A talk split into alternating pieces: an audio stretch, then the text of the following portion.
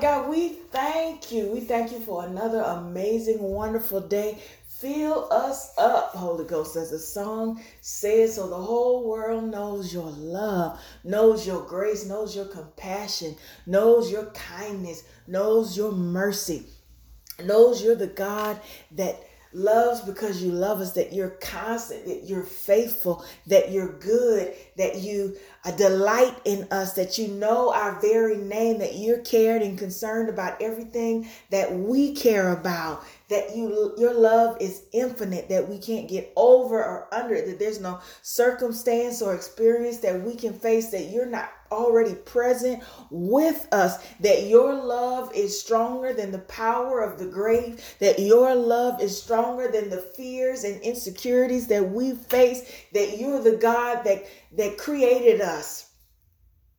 You know us, you know everything about us, and you love us, and you are with us, and that you are for us. Your love is like a a ring of solid brass, like a covenant of old that you will never break. You are a great and wonderful God. You're the great I am. And we just thank you for your love. Help us to remember that love. Help us to carry that love and show it to others. Teach us, Abba, how to love ourselves as as as you love us. Help us to continue to grow in the nature and knowledge of who you are. We just want to take this time to hold space and just be reverent in all that you're doing in us and through us. Enlighten our hearts, open our spiritual eyes so that we can see what you're doing. Give us the understanding that, that you uh, would like us to have as we continue to grow. We cast every care, every issue that we're facing before you, oh God. We cast it knowing that you answer, that you hear us, that you love us, that we always have your love, that you're faithful, that you're wonderful. Help us, help us today. We lift and uh, we lift our hearts before you. We surrender our lives, our dreams, our purpose, our plans before you, knowing that you're the God that sees, you're the God that hears, you're the God that saves, you're the God that delivers, you're the God that sustains, you're the God that protects, you're the God that is an answer before there ever is a problem, and that we are yours made in the image and the likeness of who you are. And we just ask that you help us to continue to move forward in the direction that you would have us to move. In Jesus' name we pray. Amen. How y'all doing today? Hope y'all are having a fantastic day. We were listening to a song. I heard that the other night. It's called Holy Ghost by Maverick City Music. I just love a lot of their songs, and I was listening to it last night, and I figured I would play uh, some of it for you. Today, we are doing a new book series. We're looking at Grace, an invitation to a way of life. It's by John Ortberg. But I figured it was important and neat to talk about this because if you listen to the podcast last week, I was talking to you about uh Second Corinthians 12 9, my grace is sufficient. And we talked about sufficient and weakness, but we didn't talk about grace. And I figured I was praying about how can we talk about grace? Because I didn't think that it needed to just be a one and done type thing. Uh, we should, you know, do a continual study. And I was looking for a book and I found this one. And so we're just gonna uh, study grace uh, this way, starting this way. It has some different lessons in it, and we're gonna go on in Jesus' name. Uh, you can also find this podcast on Spotify, on Apple Podcasts, on Buzzsprout, on our Bible app. We also have a YouTube page and a Facebook page because you can see video content to actually see me do these lessons uh, on the YouTube page. Though I confess I've not done the grace one there yet, but I will. Uh, that'll probably be up uh, on the YouTube page at the end of the week. Let's start, uh, will we, in the book. Uh, it's Living in Grace. We're looking at Psalm 23 1 through 3a. It says, The Lord is my shepherd. I shall not be in want. He makes me lie down in green pastures. He leads me beside quiet waters. He restores my soul. We know that scripture because that's Psalms 23 the first 1 through 3a. John uh, Ortberg writes, living in grace requires new eyes. We must learn to see God's everyday grace at work all around us. And when we think about this, you know, Jesus was the master of this. For him, it was simply apparent that we live in a God bathed world. Or- Ortberg writes that we are surrounded by evidence of God's gracious shepherding. How? Think about the scripture Matthew 6 26. It says, Look at the birds of the air. They do not sow or reap or store away in barns, and yet your heavenly Father feeds them. Are you, point to yourself, not much more valuable than they? And then Ortberg continues. I'm just gonna read this um this this section so we can bear with me. It says some time ago Ortberg is writing that he and his wife were watching two geese and their goslings eat. One adult and nine little goslings were devouring the grass while the other adult stood watch. Look at that mother goose over, watch over her family, Nancy said. How do you know it's the mother? Ortberg asked. Maybe it's the father goose. Uh, uh, Ortberg's wife said, No, it's always the mother who sacrificed herself for the family. It's the same in every species. Just then, the two adults traded off. The eaters started watching and the watchers started eating. I was so grateful.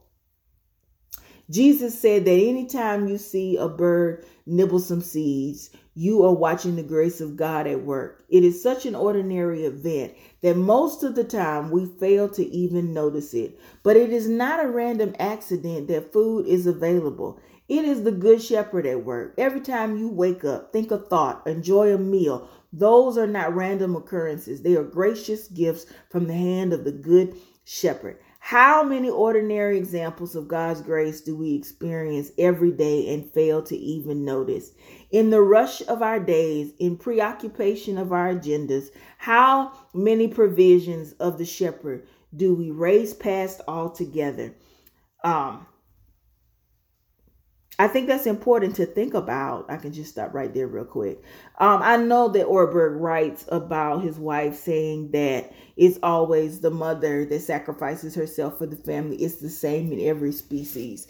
I'm not saying that he's wrong. I'm just saying that, you know, in, in my experiences, that's true, but it's also true that there are caregivers, fathers, they, thems, however you identify that sacrifice for themselves. That's not just always the mother. Though I know that it is often the mother's role that is talked about the most. Yet I just wanted to to point out that that while that's true and and, and the author is completely okay to write that because it's his book but i just was thinking when i read that wait that's that's not always the case there you know in families when we look at what family structures are family structures are not just mothers and fathers or the fact that mothers and fathers can be a wide ranging array of identities and experiences uh, and expressions just wanted to throw that out also where were we at we were talking about oh, the ordinary uh, examples of provision. We've talked about that before in our in our podcast on provision. I think that is so true because oftentimes, how is Abba providing?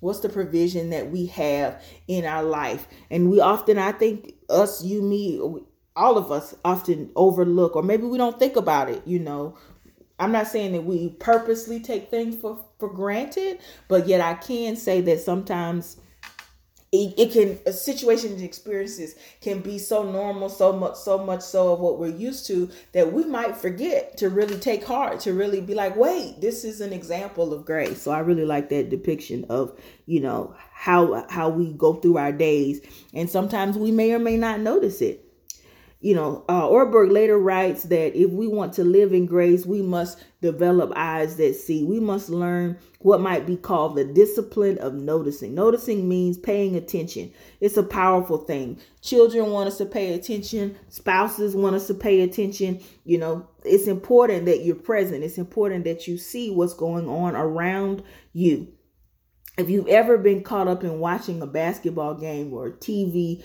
uh, show or or reading a great book, have you ever noticed that you'll look up later and you didn't know how much time had passed by?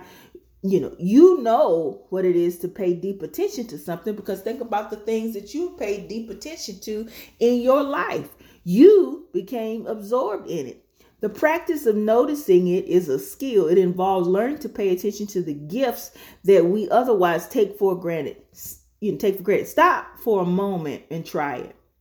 The breath that you just took in, the way your eyes are reading the words or thinking about your situation, the work of your mind to understand and learn. Notice all of them. The point Ortberg is trying to make is they are not a uh, accidents nor are they entitlements. They are gifts. And what's even more amazing is that the giver, shepherd, Abba, is lovingly present with you even as you are experiencing them.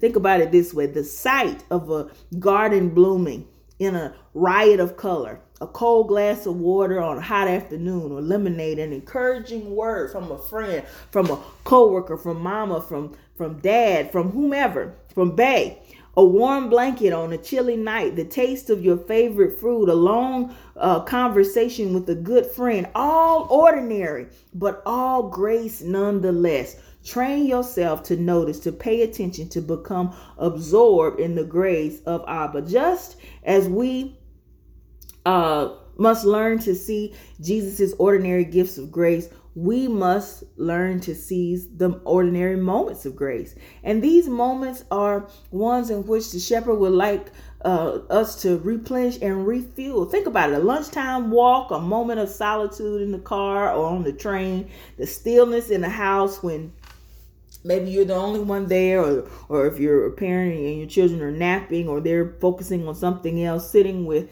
a glass of iced tea in the backyard each of these can be transformed into personal and private times of green pastures and still waters. I think that is so important because I, it made me think about when I was reading this, you know, examples of how um, it's winter here in Illinois, but in the, the summer and spring, there used to be this area I used to like to go walking.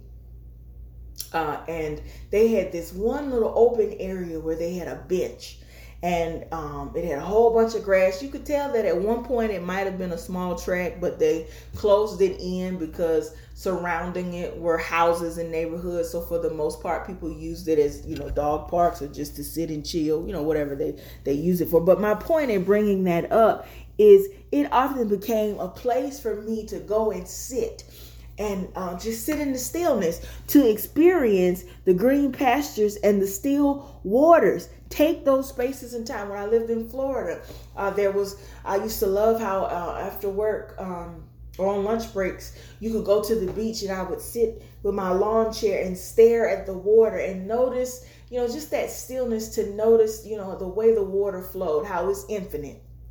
It never stops flowing. It, it, it is continuous. And not just there. I think in everyday life as we live our lives you know now working from home there are moments that you get to steal away and and have you know green pastures and uh, still waters. Those are experiences. Or if you're not taking it try to figure out how you can take that moment just to breathe in and breathe out. Because if you have eyes to see and the willpower to slow down, we can notice that our shepherd has provided everything necessary to transform our rushed soul into a restored one. We get to choose.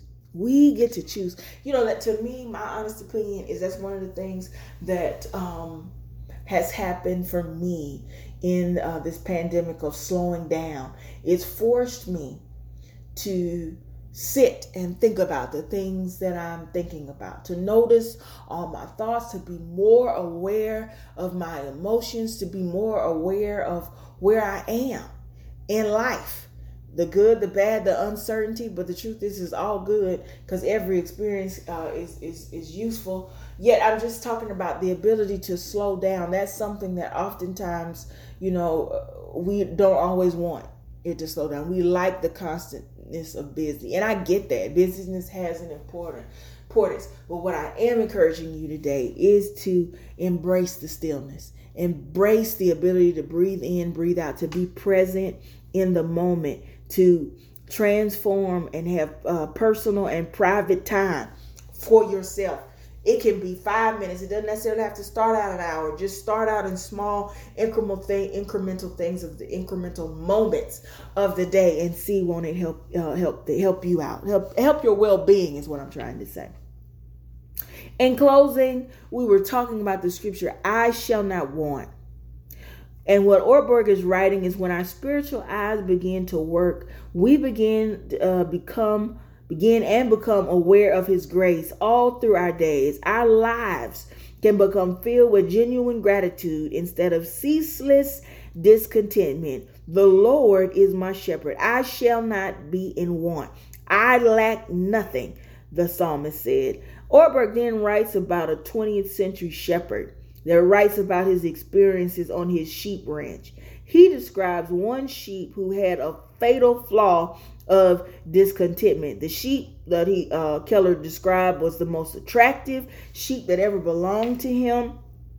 The sheep's body was uh, beautiful, uh, beautifully constituted, excellent coat of wool. Yet, yet the um, sheep had one announced fault. That sheep was restless, discontented, and a fence crawler. No matter what field or pasture the sheep were in, this particular sheep that uh, Keller is writing about would search all along the fences looking for a loophole that uh, they could crawl through and start to feed on the other side. And it was not that the sheep lacked pasturage, because the sheep, uh, the shepherd said that describes his own fields as being a joy and delight. Yet you know, Ortberg writes that perhaps this sheep thought that, you know, the reason the sheep was always trying to be a fence crawler was because for some uh, reason it was an ingrained habit that they were never content with things as they were. Often they were, uh, they this, this particular sheep forced their way through some such a spot in the fence, and and that uh, sheep would end up feeding on bare, brown, burned up pasturage from of an inferior sort despite all of the best care, still wanting something else.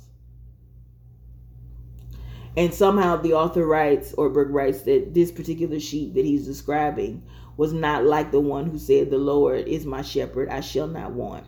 And ultimately, what they're trying to say is, I shall not want doesn't mean that we have no significant requests or needs. It certainly does not mean we should be passive in the face of injustice or poverty. Not wanting means being settled. Settled that the shepherd knows our real needs. I think about a Paul. I, somehow when I'm reading this, I'm thinking about Paul who says, "I've learned to be content." When, when to to compare that to uh, this particular scripture, uh, I guess you can call that New Testament versus uh, Old Testament, or Paul, a biblical character versus the experience of a sheep. I don't know, but my point is, I think about the fact that um, when we think about Abba and the idea of being settled,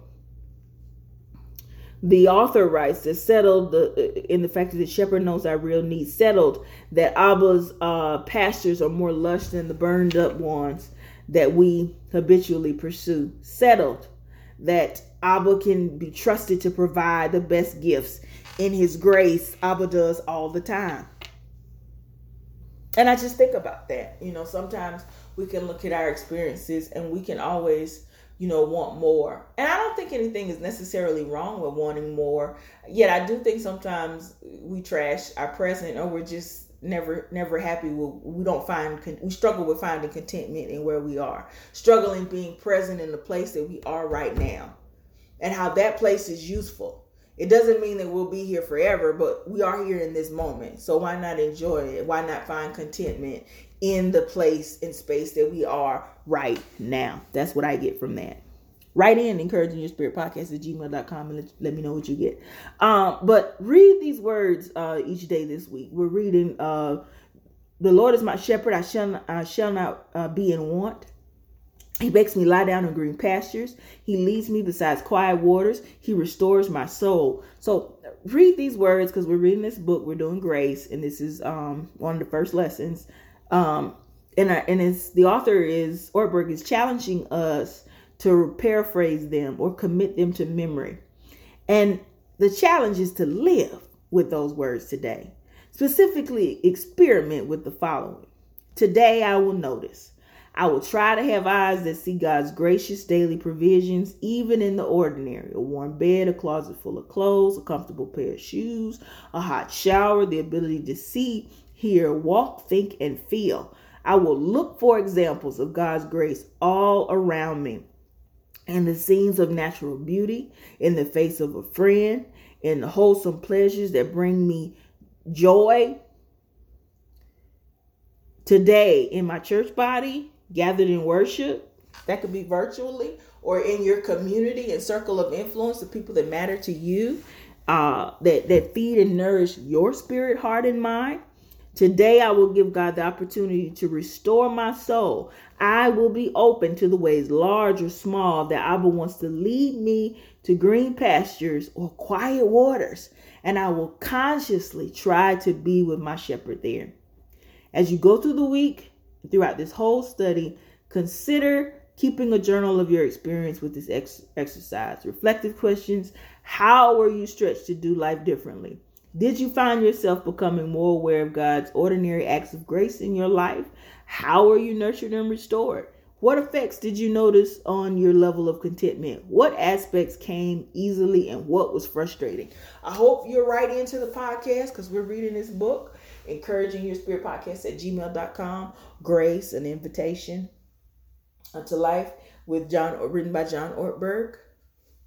That's all I have for you today. Like I said, I figured that it was good to talk about grace since we started last week in talking about my grace is sufficient. But what does that mean for our daily life? And, and I figured this was a way to really explore it. So we're starting our exploration of grace. I'm Pastor Chris. I love you. You'll never change it. You have a great rest of your week. I thank you for every single uh, listener that takes time out of their day, far and wide, uh, stateside and internationally, to hear this uh, podcast. I thoroughly, thoroughly, thoroughly appreciate you and your heart. And if there is anything I can do to pray with you and alongside you, please do not hesitate to contact uh, the podcast ministry at encouraging your spirit podcast at gmail.com. You be blessed. You have a great week.